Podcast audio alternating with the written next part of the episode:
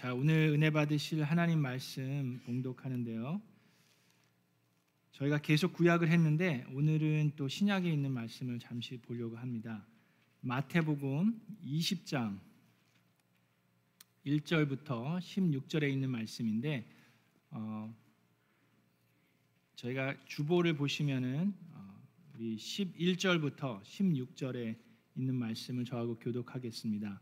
우리가 잘 아는 예수님께서 하느님의 나라에 대해 포도원의 품꾼의 비유를 들어서 얘기하고 계신 본문 말씀인데요. 우리 다 같이 일어나서 11절부터 16절까지 저하고 한 절씩 교독하도록 하겠습니다. 그들은 받고 나서 주인에게 투덜거리며 말하였다.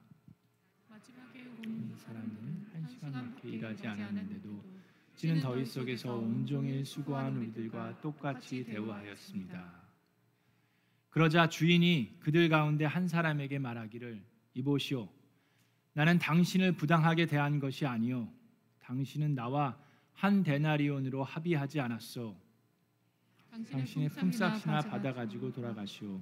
당신에게 주는 것과 똑같이 이 마지막 사람에게 주는 것이 내 뜻이요 내 것을 가지고 내 뜻대로 할 수 없다는 말이요 내가 후하기 때문에 그것이 당신 눈에 거슬리요 하였다. 이와 같이 꼴찌들이 첫째가 되고 첫째들이 꼴찌가 될 것이다. 아멘. 이것은 하나님의 말씀입니다. 하나님께 감사드립니다. 우리 앉으시기 전에 주변에 있는 분과 인사하겠습니다. 반갑습니다. 잘 오셨습니다. 반갑습니다. Good to see you. Yes.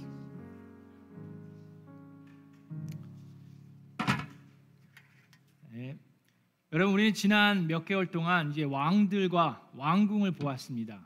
사울 왕과 왕궁을 봤고 다윗, 솔로몬 왕 그래서 왕궁을 봤는데 여러분들은 어떠셨는지 모르겠는데 저는 조금 실망스러웠어요. 정말 대단한 왕들인데 사울은 어떤 왕이었습니까? 제일 키도 크고 잘생기고 외모도 출중한 그런 멋있는 사람이었습니다. 그리고 다윗은 어땠습니까? 외모만 아니라 마음이 하나님의 마음을 품은 사람이라고 그랬어요. 솔로몬은 어떤 사람입니까? 지혜가 그 누구보다도 그 이전에도 그 이후에도 그만큼 지혜로운 왕이 없다라고 하나님께서 얘기하신 왕인데 그런데 그들이 세운 왕궁을 들여다 보니까 하나같이 실수하고 죄에 넘어지고 나라가 무너지는 그런 일들을 범하게 됩니다. 그래서 되게 실망스러웠어요. 되게 안타깝고 되게 어, 슬픈 그런 현실을 봅니다. 자, 그래서 인간이 세운 왕궁은 다 그래요. 그러면 하나님의 왕궁을 좀 들여다봤으면 좋겠는데 여러분 그러면 하나님의 왕궁은 the kingdom of God 하나님의 왕궁을 들여다보면 실망하지 않습니까? 실망하지 않을까요? 자, 여러분 하나님의 왕국도 우리가 제대로 이해하지 못하면 실망할 수 있습니다. 우리가 제대로 이해하는 게 필요해요. 예수님께서 그래서 kingdom of God에 대해서 계속해서 누누이 여러 번 말씀을 하십니다. 예수님께서 이 땅에 오셔 갖고 하신 게 그거예요. kingdom of God에 대한 가스펠 그 복음을 계속해서 전파하신 것이 아, 우리 예수님입니다. 뭐 여러 가지 비유의 말씀 마태복음 13장에 일곱 가지 비유를 들어서 사람들에게 하나님의 왕국에 대해서 설명을 하십니다. 오늘 마태복음 20장에 있는 포도원의 품꾼들에 대한 얘기도 하나님의 왕국에 대해서 kingdom of God에 대해서 하나님께서 예수님께서 얘기하고 계신 겁니다. 여러분 요즘에 여기저기서 이렇게 실망스러운 일들을 많이 보면서 사람들 마음속에 불만이 일어나기 시작합니다. 여러분 사회에 대한 불만, 나라에 대한 불만, 뭐 가정에 대한 불만, 또 교회에 대한 불만들이 여기저기서 일어나고 있는데 그 불만의 그 원인이 뭔지 아십니까? 많은 사람들이 fairness, equality에 대한 불만이 쌓이기 때문이에요. 이 공평성에 대한 it's not fair. 여러분 생각해 보십시오. 이 세상에 보면요. 어떤 사람은 한 시간 열심히 땀 흘려서 일했는데 2불을 벌지를 못해요. 2달러도 못, 못 법니다. 근데 어떤 사람은 한 시간도 일을 안 해도 한 시간에 몇만 불을 버는 사람들이 있어요. 어디에서 지금 살고 있느냐, 어느 가정에서 태어났느냐, 어느 인종으로 태어났느냐, 어느 젠더를 가지고 태어났느냐에 따라서 이 살, 사는 그 삶의 수준이 너무 다릅니다. 그래서 페어하지 않기 때문에 거기에 대한 불만들이 쌓여가고 있어요. 자, 그런데 이런 불만들이 쌓이기 시작하면 위험합니다. 이 불만이 쌓이면 왜 위험하냐 하면 이 불만이 분노로 변하면서 그것이 표출될 때면 어떻게 됩니까? 사람들이 서로 피해를 받게 됩니다. 여러분 어, 불과 얼마 전에도 LA에서 100명이 넘는 사람들이 100여 명이 그냥 밤에 convenience store를 들어가 갖고 그냥 뭐 자기가 원하는 거 다 끄집어다가 그냥 가는 거예요. 100명이나 되는 사람들이 그냥 모여 가지고 이렇게 있다가 그냥 convenience에 들어가서 하는데 그런 일들이 지금 여기저기서 일어나고 있습니다. 왜 그렇습니까? 그들 마음속에는 불만이 있어요. 근데 그 불만이 it's not fair한 fairness하고 equality가 이루어지지 않는 이 세상에서 공평하지 않은 세상에서 살면서 불만이 지금 분노로 표출되어 가고 있기 때문입니다. 자, 그래서 지금 오늘 본문 말씀에서 하나님께서 예수님께서 하나님의 왕국을 얘기하시는 이유도 제자들의 모습에서도 지금 이런 불만이 쌓일 수 있기 때문에 예수님께서 하나님의 왕국을 제대로 이해하라고 제대로 설명하시기 위해서 비유의 말씀을 들고 하시는 거예요. 제자들도 수제자가 누굽니까? 베드로인데 베드로의 마음속에도 이런 불만의 마음, 하나님의 왕국을 바라보면서 불만의 마음이 쌓일 수 있어요. 자, 왜 그러냐면 오늘 말씀을 보면 19장 27절에 베드로가 예수님에게 이런 질문을 합니다. 이 질문 때문에 예수님께서 이 비유의 말씀을 하는 겁니다. 보십시오. 우리는 모든 것을 버리고 선생님을 따랐습니다. 그러니 우리는 무엇을 받겠습니까? We left everything to follow you, Jesus. So then what will there be for us? 그게 베드로의 말이에요. 우리는 모든 것을 다 버리고 예수님을 따랐으니 우리는 좀 더 받아야 되는 거 아닙니까? 우리는 좀 더 하늘 나라에 제자들이 예수님한테 계속해서 물어봤던 게 뭐예요? 하나님의 나라가 임하면 저를 오른쪽에 좀 앉혀 주시고 저를 왼쪽에 앉혀 주십시오. 좀 한몫 차지하게. 그거 계속해서 제자들은 생각하고 있었어요. 내가 좀 더 받아야 되지 않나? 우리는 모든 것을 다 버리고 예수님을 따랐는데 근데 그 제자들이 짊어지고 가야 되는 게 뭡니까? 예수님께서 얘기했던 게 뭐예요? 너희들이 지금 무슨 걸 뭘 요구하는지 아느냐? 너희가 내 잔을 받을 수 있겠느냐? 받을 수 있습니다. 근데 그 잔이 뭐예요? 예수님이 얘기한 건 십자가였어요. 자, 그래서 이 하나님의 왕궁에 대해서 잘못 이해하고 있으면 불만이 분노로 바뀌어서 표출될 수가 있습니다. 자, 그래서 하나님께서 예수님께서 이 본문에 있는 말씀으로 하나님의 왕국에 대해서 얘기하는 겁니다. 여러분, 하나님의 왕국이 어떤지 여러분 제대로 이해하시는 게 필요해요. 안 그러면 여러분도 실망하고 여러분도 불만이 쌓여서 분노로 표출될 수가 있습니다. 자, 그러니까 하나님의 왕궁이 어떤지 들여다보겠습니다. 예수님께서 비유를 하시는데 하늘나라는 하나님의 왕궁은 the kingdom of God is like 자기 포도원에서 일할 일꾼을 고용하여 이른 아침에 짐을 어, 짐을 나선 어떤 포도원 주인과도 같다라고 얘기하시면서 아침에 일찍 품, 그, 그 품꾼을 찾아서 한 데나리온으로 일꾼들과 합의하고 그들을 자기 포도원으로 보냈다라고 얘기했습니다. 자, 한 데나리온은 하루 일한 몫으로 치면 꽤 후한 금액입니다. 자, 이 한 데나리온은 그냥 일꾼들에게만 주는 게 아니라 군사들, 군인들에게 주는 하루 품삯이에요. 자, 군인들은 목숨 걸고 전쟁터에 나가서 싸우는 사람들입니다. 그렇죠? 그 사람들의 품꾼은 꽤 꽤 좋은 거예요. 뿐만 아니라 그 당시에 뭐 여인숙이나 호텔 같은 데서 하룻밤 묵을 묵을 수 있는 금액의 20배가 되는 게 이 데나리온이에요. 그러니까 꽤 후한 겁니다. 자, 이것을 이제 아침에 신이 났어요. 와, 아침에 오늘은 대박 났다. 한 데나리온을 받는데 그리고 포도원으로 갑니다. 근데 이 주인은 계속해서 9시뿐만 아니라 12시에도 오후 3시에도 5시에도 해가 다 저물어 가는데도 불구하고 사람들을 계속해서 찾아서 포도원으로 보냅니다. 그게 하나님의 왕국이라고 얘기를 하시는데 자, 그다음에 8절 20장 8절이 아주 중요한 구절입니다. 20장 8절에 저녁이 되니 포도원 주인이 자기 관리인에게 말하기를 일꾼들을 불러 맨 나중에 온 사람들부터 시작하여 맨 먼저 온 사람들에게까지 품삯을 치루시오라고 얘기해요. 자, 이 구절이 왜 중요하냐면요. 자, 지금 이 주인이 어떻게 하는 거예요? 맨 마지막에 온 사람부터 품삯을 줍니다. 근데 맨 처음에 왔던 사람들은 지금 서서 기다리고 있는 거예요. 구경하고 있는 거예요. 그죠? 자, 근데 맨 마지막에 온 사람들한테는 얼마를 줄 거라고 합의하지 않았어요. 그냥 적당한 금액을 주겠다라고 하- 얘기만 했지. 근데 맨 마지막에 온 사람에게 얼마를 줍니까? 한 데나리온을 줘요. 그리고 아까 3시에 온 사람에게도 12시에 온 사람에게도 한 데나리온을 줍니다. 그러니까 9시 아침 일찍 6시 새벽 6시부터 와서 일한 사람들 마음속에는 와, 저 사람들이 한 데나리온을 야, 몇 시간밖에 일을 안 했는데 한 데나리온을 받으면은 나는 더 받겠지. 지금 제자들이 그런 마음이었어요. 베드로가 어떤 마음이 우리는 모든 것을 다 버리고 예수님을 쫓았으니까 우리는 뭔가 더 받겠지라는 마음을 가지고 있는데 자, 근데 그 사람들은 얼마 받았습니까? 아침에 일찍 와서 하루 종일 일한 사람들에게도 한 데나리온을 주셨습니다. 그랬을 때 이 사람들이 마음이 어떻게 됐어요? 맨 처음에 하나님께서 한 데나리온을 줄 테니까 가서 일하십시오 했을 때 이 사람들 마음이 어땠습니까? 기뻤어요. 와, 오늘 대박 났다. 근데 일을 다 하고 나서 한 데나리온을 받았을 때의 기분은 어땠습니까? 아니 세상에 이런 불공평한 게 어디 있어? 불만이 쌓이기 시작했어요. 자, 왜, 왜 주인이 그렇게 했을까요?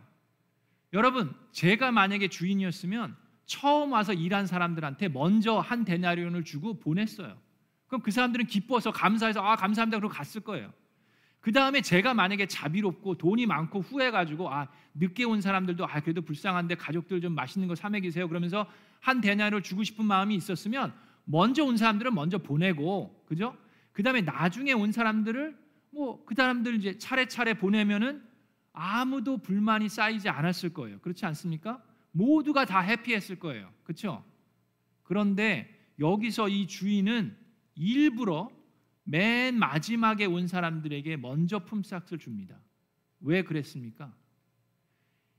바로 맨 처음에부터 와서 일한 사람들의 마음을 드러내 보이기를 원했어요. 그들의 마음을 테스트해 보기 원했습니다. 뿐만 아니라 그들로 하여금 하나 이 주인의 마음을 보여주기 원했어요. 주인의 자비로운 마음, 국률한 마음을 보여주기를 원했습니다. 자, 그게 아주 주, 중요한 부분이에요. 자, 이 사람들이 알아야 되는 게 있었습니다. 아침에 일찍 와서부터 일한 사람들이 꼭 알아야 하는 거. 이 주인이 그렇게 당부하고 얘기하고 싶었던 그 구절, 이 8절에 나와 있는 이 이유가 뭐냐 하면 바로 이 주인의 마음을 알아가는 건데 그 주인의 마음이 뭡니까? 그건 1절에부터 자세히 나와 있어요. 다시 한번 잘 들어보세요.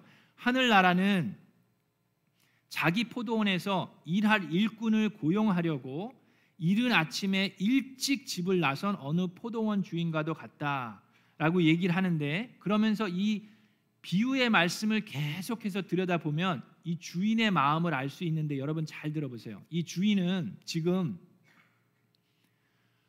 포도원에 이 포도원이 있는데 이 포도들이 지금 썩어가니까 이 포도를 빨리 따지 않으면 지금 부도 나게 생겼어요. 그러니까 이 포도원을 위해서 빨리 일할 사람을 모집해야 되는 겁니까? 아니면 이 불쌍한 사람들 내가 일거리를 주지 않으면 오늘 가족이 굶어 죽게 생긴 이 불쌍한 사람들을 보면서 어떻게 해서든지 이 사람에게 일거리를 주고자 하는 마음이 더 큽니까? 잘 보세요. 이 주인에게는 이 포도원이 중요한 게 아니에요. 이 주인에게는 바로 이 일할 때 없는 이 사람들이 중요한 겁니다. 이 세상에서는요 어떻습니까? 이 세상에서는 그 반대죠. 그 포도원이 중요해요. 근데 포도원에 급한 일이 있으면 사람들을 많이 모집합니다. 근데 포도원에 일이 없으면 사람들 하열하지 않아요. 그렇죠? 그리고 다 일이 맞춰지면 어 그러면 이제 fire 하기도 합니다. 해고시키기도 해요. 그렇죠? 여러분 아무리 좋은 회사에 다녀도요. 좋은 회사에 10년 이상 다녀도 하루아침에 여러분 해고당할 수 있습니다. 그럼 어떻게 되는지 알아요? 그날로 박스 하나에 모든 거 해갖고 그냥 주고 다시는 회사에 들어오지도 못하게 하는 게 이 세상이 하는 일이에요. 자, 근데 이 포도원 주인은 어떻습니까? 아침에만 나가서 일한 게 아니에요. 5시에도 나가서 아니 아직까지도 일자리를 못 구했습니까? 당신들 뭐 하고 있는 겁니까? 왜 빈둥빈둥 대고 있습니까? 했을 때 아무도 일자리를 주지 않, 않습니다 했을 때 얼른 그럼 내 포도원으로 가라고 얘기하는 게 그게 그 주인의 마음입니다. 그게 하나님의 마음이에요. 자, 그랬을 때 이 일꾼들의 마음은 어떻습니까? 그게 아버지의 마음인데, 그게 하나님의 마음인데, 주인의 마음인데, 이 품삯을 얻은 이 일, 일자리를 찾은 사람들의 마음은 어떻습니까? 자, 예수님이 어, 하나님이 얘기해요. 당신의 품삯이나 받아 가지고 돌아가시오. 당신에게 주는 것과 똑같이 이 마지막 사람에게 주는 것이 나의 뜻이요. 그게 아버지의 마음이에요. 여기서 얘기하는 그 품삯은 하늘의 상급이 아닙니다. 하늘의 상급은 여러분 차이가 있어요. 어떤 분은 많이 받고 어떤 분은 적게 받습니다. 하늘의 상급은 여기서 얘기하는 품삯은 무엇입니까? 우리의 구원이에요. 우리의 구원. 그래서 예수님께서 첫째가 꼴찌 되고 꼴찌가 첫째 된다는 게 무슨 얘기입니까? 자, 유대인들을 보면 유대인들은 이, 이 제자의 마음, 이 처음 온 품꾼들의 마음을 가지고 있었어요. 그들은 우리가 하나님의 선택받은 백성인데 우리가 더 많은 걸 받아야지. 아니 어떻게 저런 이방인들이 어떻게 구원을 받고 성령을 받느냐? 말도 안 된다. 불공평하다라고 외치는 사람들이 바로 유대인들이었어요. 그때 예수님이 하시는 말씀이 뭐예요? 그래서 첫째가 꼴찌되고 꼴찌가 첫째 된다는 게 그거예요. 할례 받지 못한 이런 이방인들이 어떻게 구원을 받고 성령을 받습니까? 했을 때 하나님의 마음은 어떻게 해서라도 그 한 명이라도 더 구원받기를 원하시는 것이 하나님의 마음이에요. 자, 그랬을 때 이 품꾼들은 불만을 호소하는데 하나님은 나의 뜻은 바로 그것이다라고 얘기하면서 내 것을 가지고 내 뜻대로 할 수 없다는 말이요. 라고 얘기합니다. 그리고 그 마지막 부분에 잘 보세요. 내가 후하기 때문에 그것이 당신 눈에 거슬리요라고 얘기하는데 자, 이 표준 세 번역에는 이렇게 번역했지만 개혁 개정에는 이렇게 얘기합니다. 내가 선함으로 네가 악한 눈으로 보느냐라고 얘기해요. 그 눈을 악한 눈이라고 예수님께서 표현하시는데 자 보세요. 왜 악한 눈으로 하나님을 바라본다고요? 그것은 하나님이 불공평해서가 아니라 바로 그 반대예요. 하나님이 선하시기 때문에 하나님이 후하시기 때문에 하나님이 자비롭기 때문에 네가 지금 악한 눈으로 나를 바라보느냐라고 예수님이 훈계 하시고 계십니다. 그게 사람들의 모습입니다. 우리는 하나님이 불공평한 것이 아니라 나의 눈이 악하기 때문에 하나님의 나라를 바라보면서도 실망하고 불만이 쌓이고 분노로 표출하는 겁니다. 제가 실화를 어, true story. I'll tell you the true story. Once upon a time, long, long time ago, 제가 초등학교도 아니고 국민학교를 다닐 때 있었던 일입니다. 자, when I was in elementary school, 그때 이제 세배를 드리면 저희 부모님이 세뱃돈을 주셨습니다. 너무 오래전 얘기라서 그렇긴 하지만 세뱃돈을 천 원을 주셨습니다. 제가 국민학교 다닐 때. 그때 천 원이면 지금은 1불이지만 뭐원 달러지만 그때 천 원이면 구멍가게에 가서 가나 초콜릿을 사 먹을 수 있었습니다. 할렐루야. 근데 제가 커서 중학생이 됐습니다. I became a middle school student. 저의 마음속에 기대하는 마음. 우리 아버지가 나를 사랑하시는데 내가 이제 중학생이 됐는데 세배를 드리면 2천 원을 주시면 안 될까? 혹시 오늘을 세배를 하면 2천 원을 주시지 않을까? 그러면 가나 초콜릿을 두 개나 사 먹을 수 있는데 하는 마음 기대가 있었습니다. 그리고 세배를 드렸습니다. 세뱃돈을 받았어요. 봉투를 여는 순간 할렐루야가 외쳐졌습니다. 얼마가 있었게요? 2천 원이 아니라 5천 원. 5천 원이 있었습니다. 여러분, 5 dollars. 할렐루야. 가나 초콜릿 다섯 개. 와, 저는 세상을 다 얻은 것 같은 기쁨이 있었습니다. 그런데 그 기쁨이 바로 몇 초도 지나지 않아서 물거품이 되어 버렸습니다. 싸그리 사라졌어요. 왜? 제가 형이 있습니다. 그리고 누나가 있습니다. 제가 막내예요. 저희 형하고 저는 4살 차이가 나고 누나하고는 3살 차이가 납니다. 제가 중학생이 되면 형은 대학생이 된 거예요. 자, 저는 5천 원을 받고 너무 기뻐했는데 저희 형이 만 원을 받았습니다. 만 원. 주여, 아버지, 이게 무슨 일입니까? 만 원을 주시다니 세상에 좀 아까만 해도 세상에서 최고인 아빠라고 생각했던 그 마음이 온데간데 없이 사라져 버렸어요. 이런 불공평한 것이 아니 아버지 뭐 형은 뭐 어, 키가 크다고 뭐 아니 형은 뭐 세 배를 두 번 했습니까?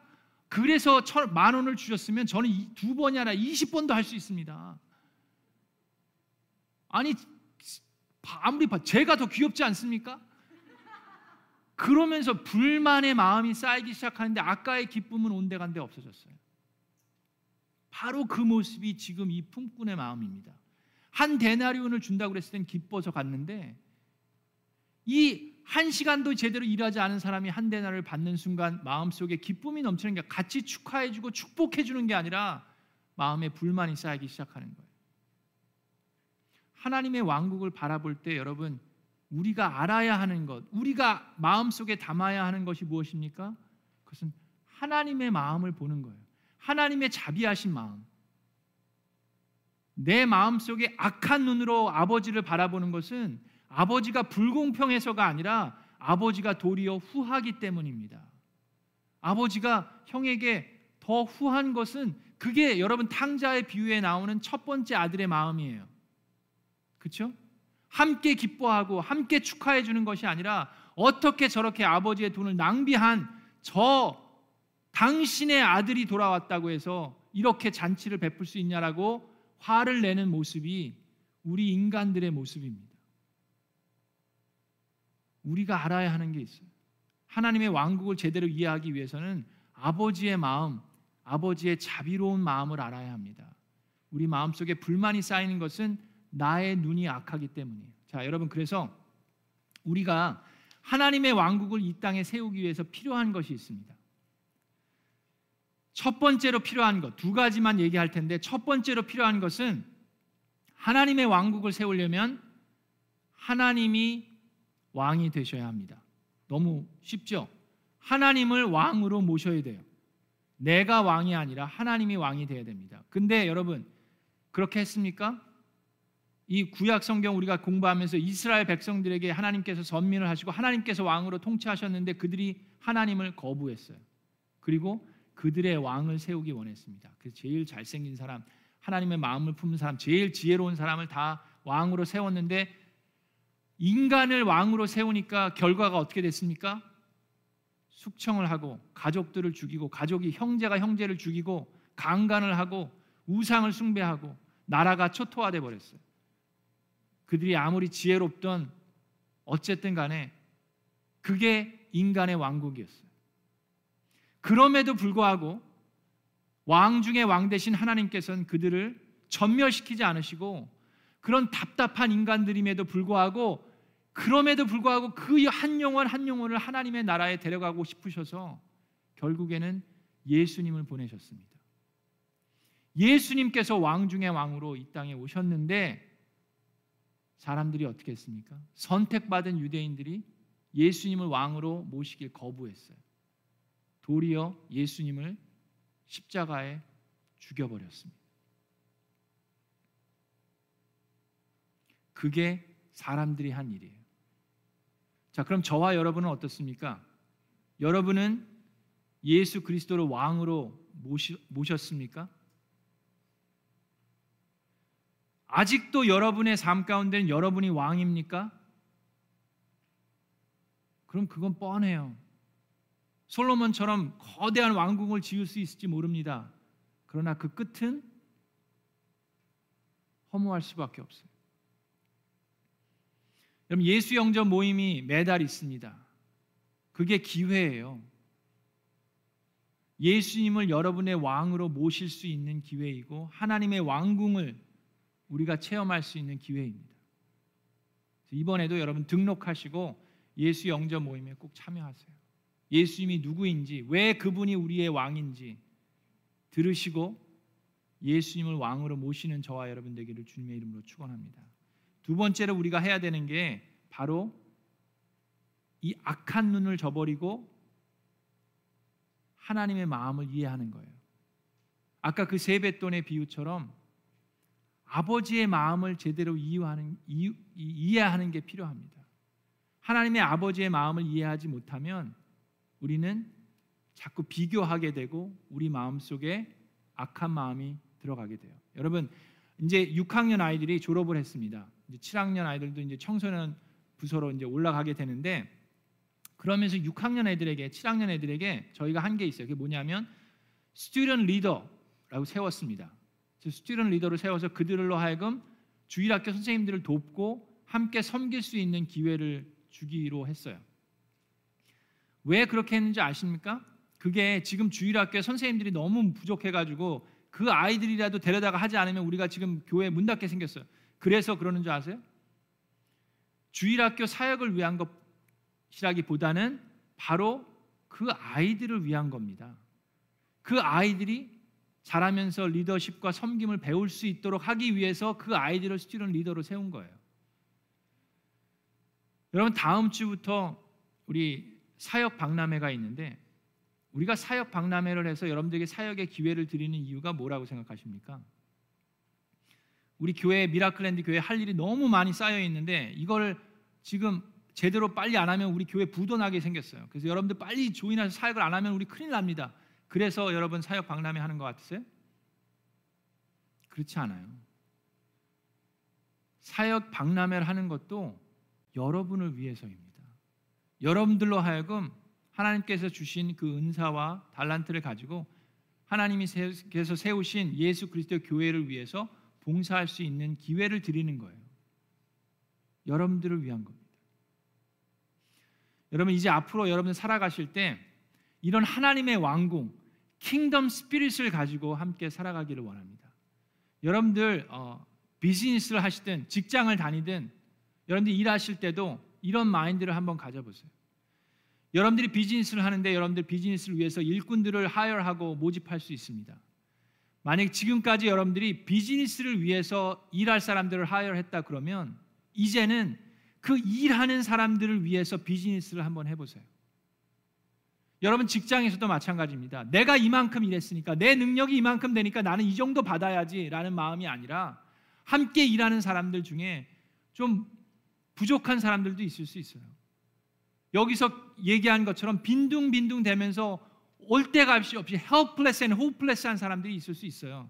근데 그 사람들도 나는 그 사람들보다 나으니까 내가 더 받아야지가 아니라 내가 받은 그 은혜와 그 자비를 아직 모르는 이 사람들을 위해서 여러분들 노력하면서 섬겨 보시기 바랍니다. 그리할 때 하나님의 왕궁이 이 나라에 이 땅에 우리 가운데 거하는 줄로 믿습니다. 우리가 그렇게 은혜 받은 사람들이에요. 아침부터 나간 일한 사람들이 일을 잘해서 포도원으로 보냈습니까? 그들이 능력이 많아서? 아니에요. 그것은 전적으로 주인의 은혜입니다. 그래서 저와 여러분 모두 다 우리 미라클랜드 교회를 통해서 우리가 받은 은혜, 하나님의 말씀을 통해서 받은 은혜를 가지고 하나님의 왕궁을 세워가는 저와 여러분 되기를 주님의 이름으로 축원합니다.